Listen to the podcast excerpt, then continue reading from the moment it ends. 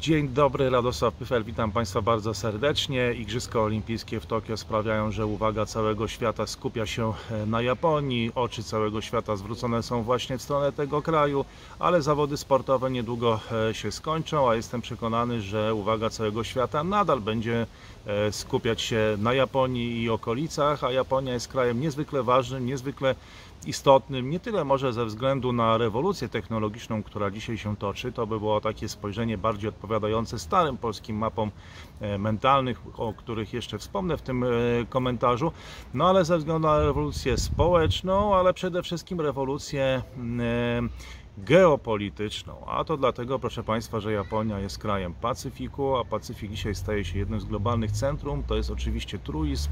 Jako mistrz banału mogę to e, powiedzieć w swoim komentarzu.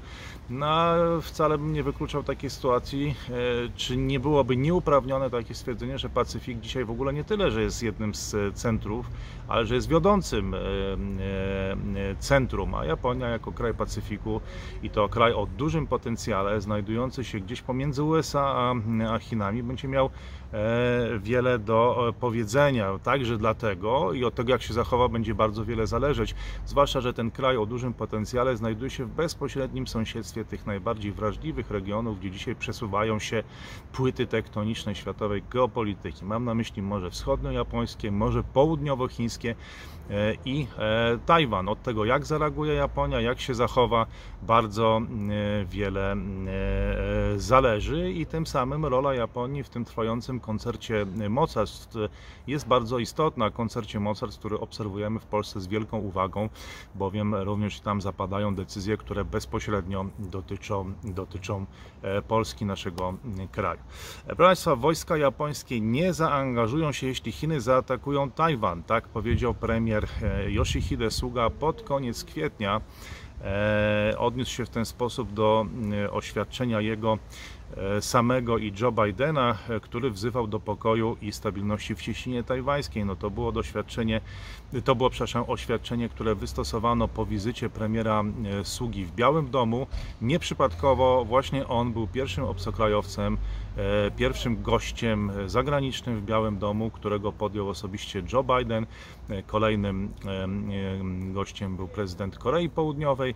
Dopiero jako trzecia pojechała do Białego Domu no, najbliższa nam przywódczyni e, Niemiec, e, polity, pierwszy polityk z Unii Europejskiej, który był politykiem numer 3 w Białym Domu. Numer 1 był właśnie Yoshihide Suga, który po tym wspólnym oświadczeniu e, no, zaznaczył, że wojska japońskie nie zaangażują się e, e, bezpośrednio, jeśli Chiny zaatakują Tajwan, chociaż tak mogłoby z tego oświadczenia wspólnego wynikać. To mogłoby wynikać z tego oświadczenia.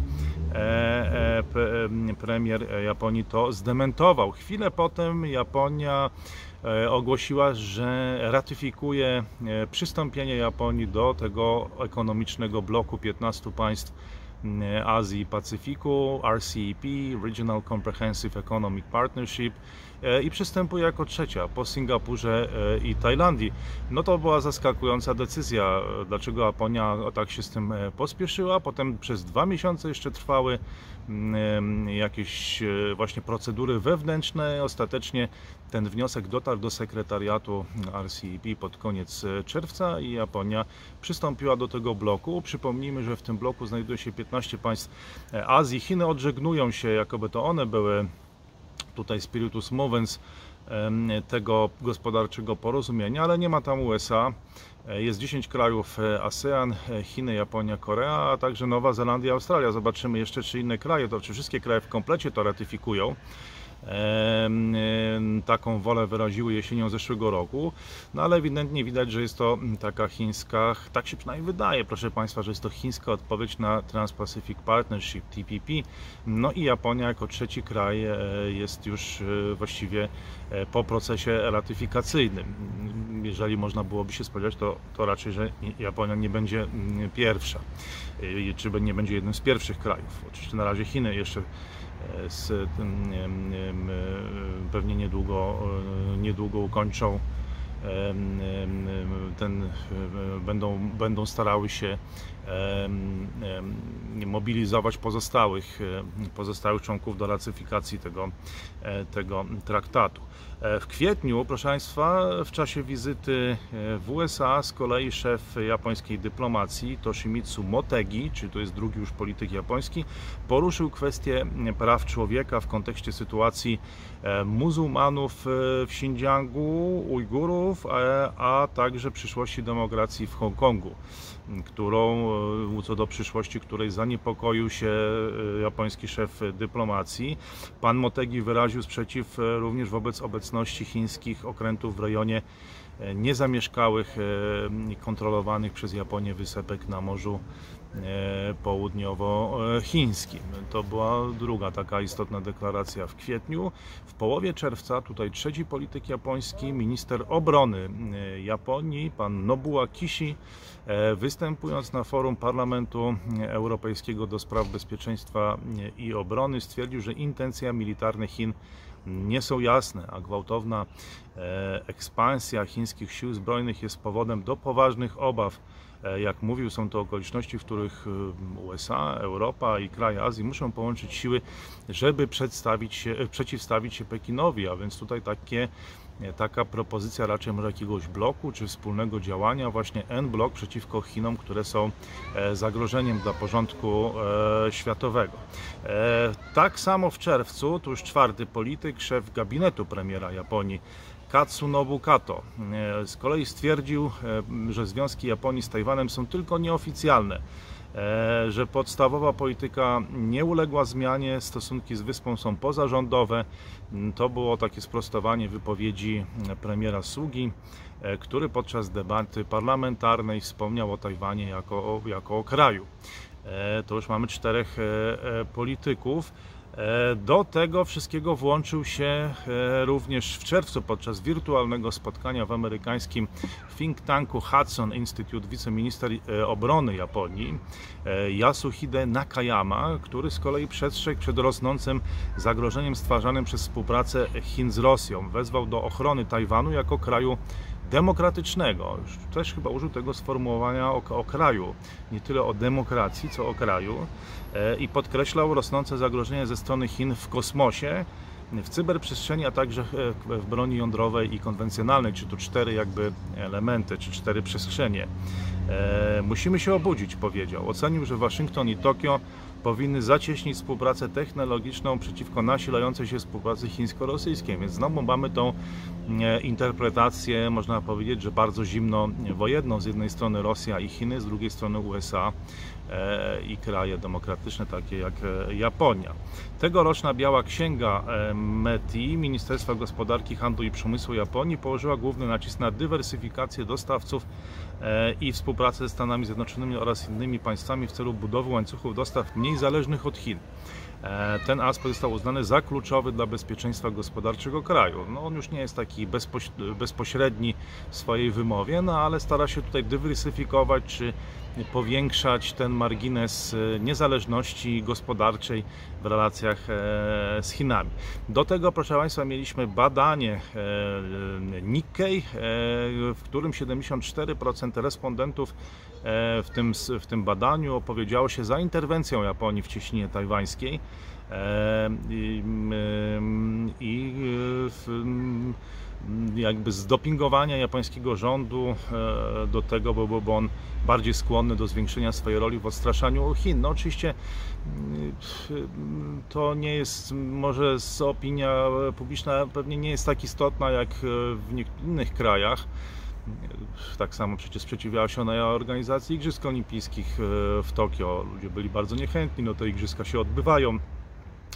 No ale jest to też istotny, istotny element. Opinia publiczna jest za wywieraniem presji na Chinach. E, to zresztą, szczerze mówiąc, na tyle, na ile znam Japończyków, nie, to nie dziwi, ale z drugiej strony, proszę Państwa, japoński biznes e, z kolei według innego sondażu, e, właśnie Jetro z 2020 roku stwierdził w tym sondażu tylko 7,1% z tych firm stwierdziło, że zmniejszy lub wycofa swoją działalność z Chin. No więc nie chcą się z Chin wycofywać, nie, przynajmniej jeśli chodzi o biznes. Społeczeństwo chce wywierania coraz większej presji, biznes z kolei nie chce się z Chin wycofywać. Proszę Państwa, kończąc tą prezentację stanowisk japońskich wobec kwestii e, chińskiej, wspomnę jeszcze o opublikowanej w lipcu co dorocznej takiej białej księdze e, dotyczącej obronności, w której Japonia ostrzega, że napięcia militarne wokół Tajwanu, a także ekonomiczna i technologiczna rywalizacja między Chinami a USA mogą zagrozić stabilności i pokojowi w regionie. E, to pierwszy raz, e, gdy e, ten raport, ta biała księga japońska, porusza kwestię, kwestię Tajwanu. Tego nie było wcześniej. We wstępie do tej księgi minister obrony Nabuo Kishi zaznaczył, że Japonia będzie współpracować z USA, Australią, Wielką Brytanią, Francją, Niemcami i innymi państwami wyznającymi podobne wartości na rzecz wolnego, otwartego Indo-Pacyfiku. Tutaj Indo-Pacyfik jest ważnym E, ważnym e, terminem, myślę, słowem kluczem. Na początku lipca z kolei japoński wicepremier i minister finansów, to już jest chyba piąty polityk, który się wypowiada w tej sprawie, czyli Taro Aso mówił, że Japonia przyłączy się do Stanów Zjednoczonych w obronie Tajwanu w przypadku inwazji chińskich sił kontynentalnych. Powiedział, że agresję na wyspę można postrzegać jako zagrożenie dla przetrwania Japonii, dlatego rozmieszczenie sił e, samoobrony tej japońskiej wcale nie byłoby takie dziwne. Później wycofał się z tej wypowiedzi, mówiąc, że wszelkie starcia powinny być rozwiązywane na drodze dyplomacji. E, no i cóż, proszę Państwa, tutaj kończy się to krótkie takie sprawozdanie, ten research, e, który dla Państwa zrobiłem. Ci z Państwa, którzy już nie są zainteresowani moimi subiektywnymi opiniami, mogą wyłączyć komentarz. Teraz przejdę do subiektywnej oceny tego, co się e, dzieje, która może być bardzo denerwująca, ale myślę, że może być też inspirująca, ale tu już Państwo musicie zdecydować. Ja lojalnie ostrzegam, e, że przechodzę do tej części subiektywnej. Proszę Państwa, jak to można by e, ocenić. Podsumujmy to. Wydaje się, że stanowisko Japonii jest bardzo niejasne, jest wielką niewiadomą. Dlaczego? Wskazuję tutaj na trzy e, powody. Pierwszy z nich to sprzeczne wypowiedzi. Zacytowałem chyba pięciu różnych e, polityków pełniących pięć różnych e, funkcji, od e, premiera po szefa gabinetu e, premiera, po, wiceministr, po wicepremiera, po e, ministra obrony, wiceministra obrony i szefa e, dyplomacji. E, składają oni różne, często czasami, właściwie często wykluczające się wzajemnie, e, wykluczające się wzajemnie oświadczenia. Po drugie, jeżeli te wypowiedzi są jasne, tak jak to stwierdził Taro Aso, że przyłączą się do wojsk amerykańskich w przypadku inwazji wojsk kontynentalnych chińskich, no to później są dementowane e, i najpierw mówi się, że będziemy stali ramię w ramię z Amerykanami, żeby bronić Tajwanu przed siłami kontynentalnymi, potem, że jednak e, musi zwyciężyć dyplomacja i że trzeba e, rozmawiać, czyli jasne wypowiedzi, które potem są dementowane. Po trzecie, proszę Państwa, Japonia mówi jednocześnie o obozie demokracji i ratyfikuje porozumienie gospodarcze z Chinami i to mówi i to po wizycie w Białym Domu, gdzie tak jak już mówiłem, premier Suga był pierwszym i najbardziej honorowym gościem. Mówię o metodach dyplomatycznych, potem że będzie bronić e, Tajwanu, że Chiny są ogromnym zagrożeniem, po czym znowu mówi o metodach e, dyplomatycznych. Mówi o Tajwanie, e, że jest państwem, potem, że jest wyspą, potem, że jest demokratycznym państwem i tak przez cały czas. Proszę Państwa, no jak to jak to interpretować? No tu są cztery szkoły myślenia. Ja jestem zwolennikiem czwartej E, ale jakie są pierwsze trzy, o których można powiedzieć? No pierwsza e, ze szkół myślenia Ja mówię tu o polskich szkołach myślenia. Ja myślę, że będzie bardzo popularna to jest szkoła zimnej wojny. To znaczy mamy do czynienia z taką sytuacją jak w latach 80. XX wieku. Od tamtej pory świat się nie zmienił. W związku z tym no, każda inna interpretacja, każda osoba publicznie wypowiadająca się na ten temat, twierdząca, że jest inaczej niż w latach 80. XX wieku, no, będzie odsądzania od, odsądzana od czci i e, wiary będzie wykluczana, raczej tak sądzę, i gdyby Polska była NRD, to pewnie byłaby penalizowana. E, no, ale Polska NRD, jak wiemy, nie jest i zresztą była tym najweselszym barakiem, więc nie penalizuje się za takie wypowiedzi, natomiast odsądza się od e, czci i wiary. Coraz trudniej już zresztą utrzymywać tą narrację zimnowojenną, bo to już nie, wiadomo właściwie po której stronie teraz tej żelaznej kurtyny Polska się znalazła, jako że jest wiele rozbieżności między właśnie obozem dobra a, a, a Polską. Rozbieżności, które są zupełnie naturalne, one zawsze są. I to między innymi sprawia, że ta szkoła może tutaj też nie wytrzymać trochę jakby no, nie być użyteczna w interpretacji zachowań e, Japonii, no, które mogą być dziwne. No, jak e, interpretować z, z tej perspektywy te zachowania? No, przede wszystkim chodziłoby to o wyparcie, o zaprzeczanie E, udawanie, że y, to, to, te, te wypowiedzi, które nie pasują pod tą narrację, że e, ich w ogóle nie było, czy niezauważanie tych wypowiedzi, niezauważanie ratyfikacji właśnie e, porozumienia gospodarczego Japonii, tego RCEP, no, uznawanie tych wypowiedzi za, za takich, które nie miały miejsca, albo ewentualnie pamiętanie tylko o tych, które potwierdzają tą narrację, a pomijanie, bagatelizowanie czy ignorowanie tych, które, które tą narrację psują, które do niej e, nie pasują. No problem jest tylko taki, że te wypowiedzi są sprzeczne, bo raz są takie, innym razem są inne, raz e, są zdecydowane, potem są dementowane. No to tutaj szkoła jakby zamykania oczu, niezauważania tego i wybierania selektywnego tylko tych wypowiedzi, które nam e, pasują. Druga szkoła, dosyć ciekawa, proszę Państwa, bardzo popularna w Polsce, mówi o tym, że naszą planetę zamieszkują e, głupcy, nieudacznicy i ciapciaki, no, w, e, czyli generalnie, no może poza Europą Zachodnią, USA, całą planetę zamieszkują głupcy i nieudacznicy. No to się, proszę Państwa, trochę już zmienia, bo mamy do czynienia według tej szkoły z amatorami w Waszyngtonie, którzy również nie rozumieją Rosji, popełniają, popełniają błędy. Być może właśnie takim krajem też mogła być uważana Japonia. To jest, ta szkoła jest bardzo popularna w odniesieniu do takich krajów jak Chiny, E, Indie, nawet Korea, generalnie w całym świecie pozaeuropejskim. No są to nieudacznicy, są to ciapciaki, ludzie, którzy nie radzą sobie z interpretacją e, generalnie tego, co się dzieje na świecie. Jest tam straszny bałagan, prawdopodobnie te sprzeczne sygnały, które Japonia wysyła, no też są mm, tutaj przykładem jakiegoś właśnie jakiegoś bałaganu, chociaż o Japonii się tak nie myśli.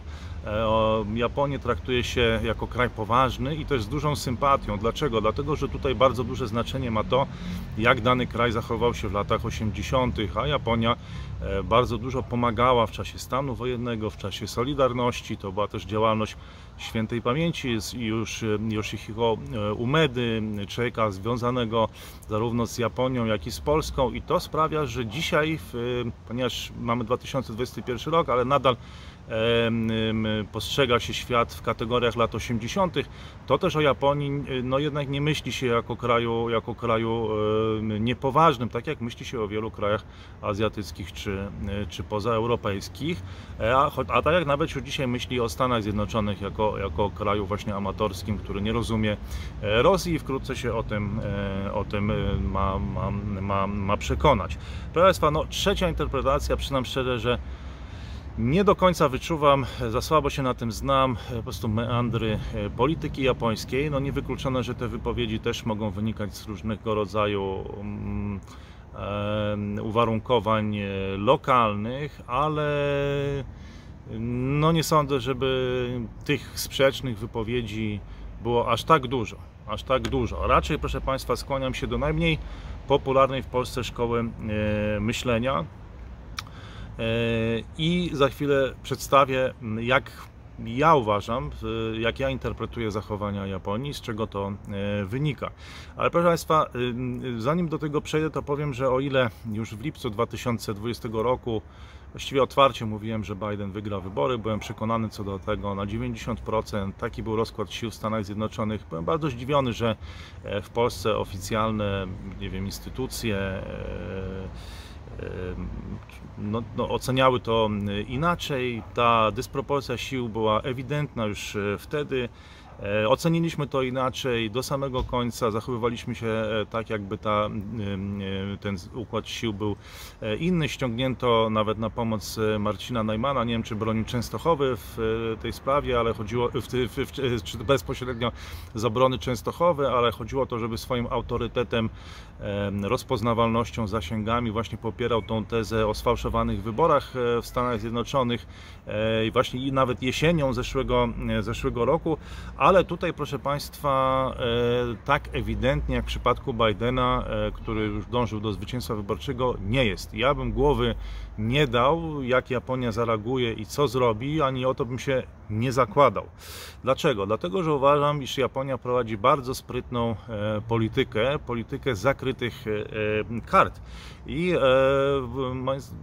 uważam, że właściwie tutaj chciałem się odnieść do trzech punktów. Pierwsze to jest zasada E, Sundzy, e, sztuka wojny, bardzo rozpowszechniona tradycja myślenia o geopolityce, o wojnie w Azji i to nie tylko w Chinach. Także stosowano to w Japonii, stosują to Koreańczycy i stosują to z wielkim powodzeniem również Japończycy. Jedną z tych podstawowych zasad jest to, aby być nieprzewidywalnym. Nie wiadomo, jak się ktoś e, zachowa. E, no, oczywiście znam takie kraje, są nieprzewidywalne, ale po prostu E, myślę, że też nieprzewidywalne dla siebie samych. Tutaj różnica e, z Japonią polega na tym, że Japonia doskonale wie, co chce zrobić, a jawi się jako kraj właśnie nieprzewidywalny, który trudno ocenić. Wydaje mi się, że to jest odwrotność polskiej tradycji, a przynajmniej ostatnich 30 lat w Polsce. E, cnotą w e, polskim myśleniu o polityce i o świecie zewnętrznym, e, o relacjach międzynarodowych było właśnie bycie przewidywalnym. Bycie przewidywalnym, czyli coś zupełnie odwrotnego od tej gry, w którą gra teraz Japonia, co jest silnie uwarunkowane w tradycji myślenia właśnie azjatyckiego, choćby tego Sundzy, którego tutaj wspomniałem. To proszę Państwa sprawia, że Japończycy mają nadal dwie opcje otwarte e, mogą się e, e, zaangażować w jakiś konflikt i mogą się nie zaangażować. Zasadniczo te sprzeczne wypowiedzi świadczą o tym, że popierają obie opcje naraz i jednocześnie obie opcje naraz, e, obu, obie te opcje odrzucają. E, I to, proszę Państwa, oznacza, że Japonia tak naprawdę trzyma w szachu zarówno Chiny, które nie wiedzą, jak Japonia zareaguje. No, Chiny nie wiedzą, czy Japonia zareaguje ostro, zareaguje mocno, czy zareaguje łagodnie, albo czy w ogóle nie zareaguje i tego też nie wiedzą Amerykanie. Na wypadek jakiegoś e, konfliktu w e, cieśninie tajwańskiej czy na Morzu Południowochińskim, gdzieś w okolicach, w okolicach Japonii, tego też nie wie, nie wie Tajwan. No nikt tego nie wie. To jest, to jest stan niepewności, który Japonia utrzymuje poprzez te wypowiedzi właśnie, potem dementowanie tych wypowiedzi E, e, I to jest. E, a, I tego nikt nie wie, nikt nie wie, co Japonia zrobi, jak zareaguje, a przypomnijmy, że jest krajem, no bez którego niewiele można zrobić. Krajem o dużym potencjale, i to oznacza, że wszyscy no, o Japonię muszą zabiegać. I tak sądzę, że dlatego też Chiny czasami prezentują, no, oczywiście ostro dementują te wypowiedzi, kiedy one są E, nie, nie, nie, nie na rękę, one się spotykają z, z, z ostrą reakcją, ale na przykład w przypadku Igrzysk Olimpijskich w Tokio zaproponowano e, taki pakt o nieagresji, że będziemy się wzajemnie wspierać, my będziemy wspierać e, Igrzyska Olimpijskie w Tokio, a wy będziecie wspierać Igrzyska Olimpijskie w Pekinie. I to takie łagodniejsze podejście Chin do Japonii no, jest może pewnym elementem tutaj skuteczności polityki japońskiej, efektem tej niepewności, o której mówiłem. Także Stany Zjednoczone e, zabiegają o Japonię, e, chociażby ta wizyta premiera Sługi, który był pierwszym obcokrajowcem w Białym Domu, e, też o tym, o tym trochę świadczy. Proszę Państwa, dlaczego? Dlatego, że USA zabiegają o zaangażowanie a Chiny zabiegają o coś przeciwnego, zabiegają o brak zaangażowania, a tak naprawdę może o pewien rodzaj zaangażowania, bo sądzę, że Japonia musi się w jakiś sposób zaangażować, ale może się zaangażować w taki sposób wymijający, kompletnie bez entuzjazmu, albo może się zaangażować na ostro i na serio, więc to też wszystko zależy nie tyle, czy to będzie zaangażowanie i brak zaangażowania, tylko jakiego rodzaju to zaangażowanie mogłoby być. Ale Japonia sprytnie przykrywa karty, nikt nie wie, e, jak zareaguje, no w związku z tym trzyma wszystkich w szaku i wszyscy muszą się z Japonią liczyć i o jej zainteresowanie zabiegać. E, no to nie, nie dlatego, że Japończycy są głupcami, czy no nie, wiem, no nie będziemy też zamykać oczu na wiele z tych rzeczy, które Japonia robi czy deklaruje, e, no tylko dlatego, że akurat wydaje mi się, że prowadzi taką grę. Wygląda na to, proszę Państwa, że to, co na, na, dla Japonii byłoby najgorsze w tym koncercie e, mocarstw, który się toczy, no to eskalacja tego e, konfliktu konfliktu który, u, u, jej granic, u jej granic. I to by oznaczało, że Japonia będzie musiała zrezygnować z tej polityki, no bo będzie musiała się w końcu jakoś zareagować. Albo zdecydowanie, albo mniej zdecydowanie, a może w ogóle, no ale jakoś będzie musiała e, zareagować. No a to, czy ten konflikt będzie eskalował, czy nie będzie eskalował, no to już wykracza poza, e, poza możliwości Japonii. To nie Japonia o tym prawdopodobnie zdecyduje, chociaż jest bardzo ważnym i istotnym e, krajem. No ale o tym, czy ten konflikt będzie eskalował i czy to rozwój, dynamika sytuacji zmusi Japonię do tego, żeby się w sposób jasny zadeklarowała i odkryła karty, i odkryła karty, no to to już od Japonii. E, czy to zależy od Japonii? No chyba jednak nie do końca, albo w niewielkim nawet stopniu, od tak ważnego kraju, jakim jest Japonia, to, e, to zależy. Proszę Państwa, polecam e, rozmowę z Hiroshi Kaneko, japońskim prawnikiem zamieszkałem w Polsce. Rozmawiamy o Igrzyskach Olimpijskich, o społeczeństwie japońskim, jak Japonia postrzega świat. Tą rozmowę Państwo znajdziecie na tym kanale w innym miejscu. No i cóż, żegnając się z Państwem, oczywiście polecam przemyślenie subskrypcji. Czy na pewno y, nie nudzą Was te komentarze, czy nie denerwują. Jest bardzo wiele różnych innych wideowlogów, nie wiem, treści. Dzisiaj e, każdy ma po 3-4 ekrany, jak to mówiliśmy w rozmowie z Hiroshi Kaneką, ale każdy też ma kilkadziesiąt różnych innych opcji. Jest wiele mediów, które Państwo zinterpretują te wydarzenia być może w taki sposób, w jakim Państwo byście tego oczekiwali. E, ja tu dzielę swoje wypowiedzi na ten research i subiektywne wypowiedzi, ale jeżeli Państwa to denerwuje, no to prośba o odsubskrybowanie. Bardzo cieszy mnie wzrastająca liczba ludzi, którzy dają te łapki e, w dół właśnie, bo to pozwala właśnie eliminować tą publiczność myślącą w jakichś takich popularnych schematach. No, jeśli ludzie widzą dużo łapek e, w dół, no to, no to, to często rezygnują, no nie pałają sympatią do takiego kanału. E, i to przyciąga tylko tych ludzi myślących samodzielnie, niezależnie właśnie od tych najbardziej popularnych łap mentalnych, więc każda ta łapka w dół e, mnie cieszy, no mimo to, że Państwo oczywiście przekornie, jak to w Polsce zawsze dajecie te łapki w górę i nie dajecie się tutaj, twierdzicie, że się nie poddacie, będziecie dawać łapki w dół, e, łapki w górę. No mnie cieszy właśnie ta wzrastająca liczba łapek w dół, za wszystkie bardzo dziękuję.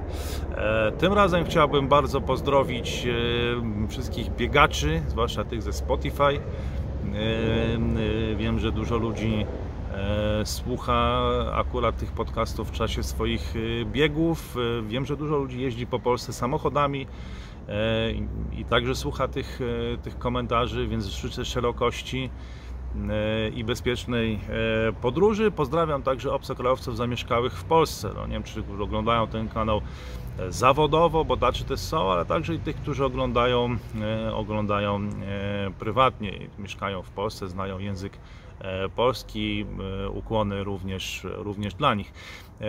Proszę Państwa, dużo zdrowia, dużo słońca, dużo radości, relaksu. Wkrótce przynajmniej prawdopodobnie czwarta fala, nowa mutacja, więc pewnie jakieś obostrzenia na jesieni, być może już chyba nie tak ostre jak w zeszłym roku, no ale pewnie jednak. E, a więc dużo zdrowia, No i obserwujmy Japonię, obserwujmy Japonię, bo to bardzo ważny kraj właśnie w tym koncercie e, mocarstw, kraj znajdujący się teraz bezpośrednim wirze wydarzeń, więc pewnie, e, pewnie jeszcze nie raz e, o Japonii będziemy wspominać, a tymczasem dużo zdrowia, relaksu, a kibicom życzę sportowych emocji, e, niż na pewno nocnych pewnie, bo to zmiana czasu, sportowych emocji związanych z Igrzyskami Olimpijskimi w Tokio. Wszystkiego dobrego, kłaniam się, Radosław Pefer.